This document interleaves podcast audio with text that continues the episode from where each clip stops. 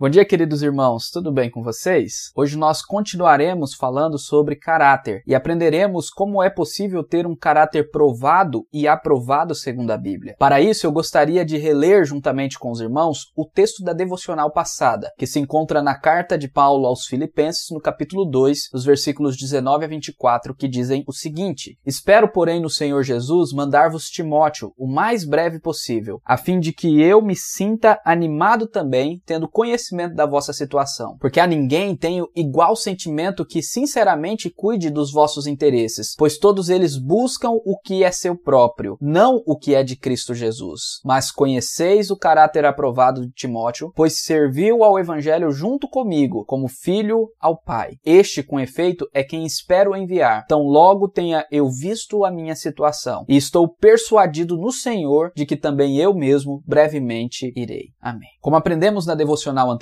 neste texto, ao informar os irmãos que enviaria Timóteo para o pastoreio daquela igreja, Paulo nos ensina sobre como deve ser o caráter do cristão e como é possível o cristão ter tal caráter. Compreendemos então que o caráter do cristão é evidenciado em sua motivação em fazer as coisas para Deus, que o cristão verdadeiro não busca os seus próprios interesses, mas busca o interesse de Cristo e o bem da igreja. Portanto, em seu caráter, o cristão não faz as coisas movido pelo egoísmo, pelo orgulho ou pela vaidade, mas é movido pelo amor a Deus acima de todas as coisas e pelo amor ao próximo como Cristo nos amou. E isto graças à obra redentora do Espírito Santo, que segundo Paulo opera em nós tanto querer como realizar. A pergunta que responderemos hoje é como então podemos ter este caráter aprovado? Paulo responde essa pergunta no versículo 22, quando, recomendando Timóteo ao pastoreio daquela igreja, diz: E conheceis o seu caráter provado, pois serviu ao evangelho junto comigo como filho ao Pai. Na versão NVI lemos assim: Mas vocês sabem que Timóteo foi aprovado, porque serviu comigo no trabalho do evangelho como um filho ao lado de seu pai. A resposta de Paulo sobre como ter um caráter provado e aprovado está no que compreendemos como discipulado. Como assim? Se vocês observarem bem, neste texto que lemos, Paulo está dizendo que Timóteo tem um caráter confirmado porque serviu o evangelho juntamente com ele, como um filho ao pai. O que Paulo está destacando aqui é que Timóteo era o seu aprendiz. Paulo foi o seu discipulador e Timóteo aprendeu como ser um cristão seguindo Paulo e servindo juntamente com ele. Hoje, quando nós falamos sobre discipulado, muitos não compreendem o verdadeiro sentido do termo. Muitas pessoas pensam que discipulado diz respeito a uma classe antes do batismo de apenas 12 encontros, mas isto não é discipulado. Discipulado envolve, além do ensino da palavra de Deus, a vivência e relacionamento. Jesus discipulou os apóstolos por três anos. Eles o seguiram e viveram com ele neste período, comiam juntos, repousavam na mesma casa, viviam as mesmas experiências. E isto fez com que os apóstolos fossem não apenas apenas cristãos, mas também se tornassem líderes da igreja. Para ficar claro o que eu estou dizendo, leiamos o que Marcos registra no evangelho escrito por ele, no capítulo 3, no versículo 14. O texto diz o seguinte: Escolheu doze, designando-os como apóstolos, para que estivessem com ele e os enviassem a pregar. Neste texto, vemos que Jesus escolheu os doze para estar com ele antes de enviá-los a pregar. Essa é a essência do discipulado: caminhar com alguém, ser acompanhado, ser aprendiz de outro. Muitos querem ter o caráter de Cristo, mas rejeitam o discipulado. O que muitos cristãos não compreendem é que ser cristão é ser discípulo de Jesus, e aquele que não é discípulo não é verdadeiro cristão. Em outros textos, vemos como a vivência com Jesus, o estar com Jesus, mudou radicalmente a vida dos seus discípulos discípulos. Em Atos 4:13, por exemplo, quando Pedro e João foram presos e levados diante do sinédrio, todos ali se admiraram com eles. O texto diz o seguinte: vendo a coragem de Pedro e de João e percebendo que eram homens comuns e sem instrução, ficaram admirados e reconheceram que eles haviam estado com Jesus. Vejam que a diferença na vida deles está no fato que eles haviam estado com Jesus por três anos e não apenas por doze lições. Assim Jesus fez e assim também Paulo Paulo fez. Paulo dedicou a sua vida na vida de Timóteo e isso é discipulado. Na segunda carta de Paulo a Timóteo, vemos claramente isto. Nesta carta, Paulo está se despedindo de Timóteo, pois ele estava já na sua última prisão e estava prestes a ser martirizado. No capítulo 2 dessa carta, nos versículos 1 e 2, Paulo mostra que intencionalmente discipulou Timóteo, ao dizer: Portanto, você, meu filho, fortifique-se na graça que há em Cristo Jesus, e as coisas que me ouviu dizer na presença de muitas testemunhas, confie a homens fiéis que sejam também capazes de ensinar a outros. E no versículo 15 deste mesmo capítulo, Paulo usa um termo que tem a mesma raiz do termo que ele usou em Filipenses 2:22, quando exorta a Timóteo o seguinte: procure apresentar-se a Deus aprovado, como obreiro que não tem do que se envergonhar, que maneja corretamente a palavra da verdade. Está claro a nós neste texto que Paulo acompanhou Timóteo em sua formação cristã e que Timóteo deveria, como um obreiro aprovado, acompanhar outros homens para que estes pudessem acompanhar outros e assim até Jesus Cristo voltar. Ainda na segunda carta de Paulo a Timóteo, vemos mais uma vez o discipulado bíblico que Paulo fez com Timóteo. No capítulo 3, os versículos 10, 14 a 17, nós lemos o seguinte: Mas você tem seguido de perto o meu ensino, a minha conduta, o meu propósito, a minha fé, a minha paciência, o meu amor e a minha perseverança. Quanto a você, Timóteo, porém, permaneça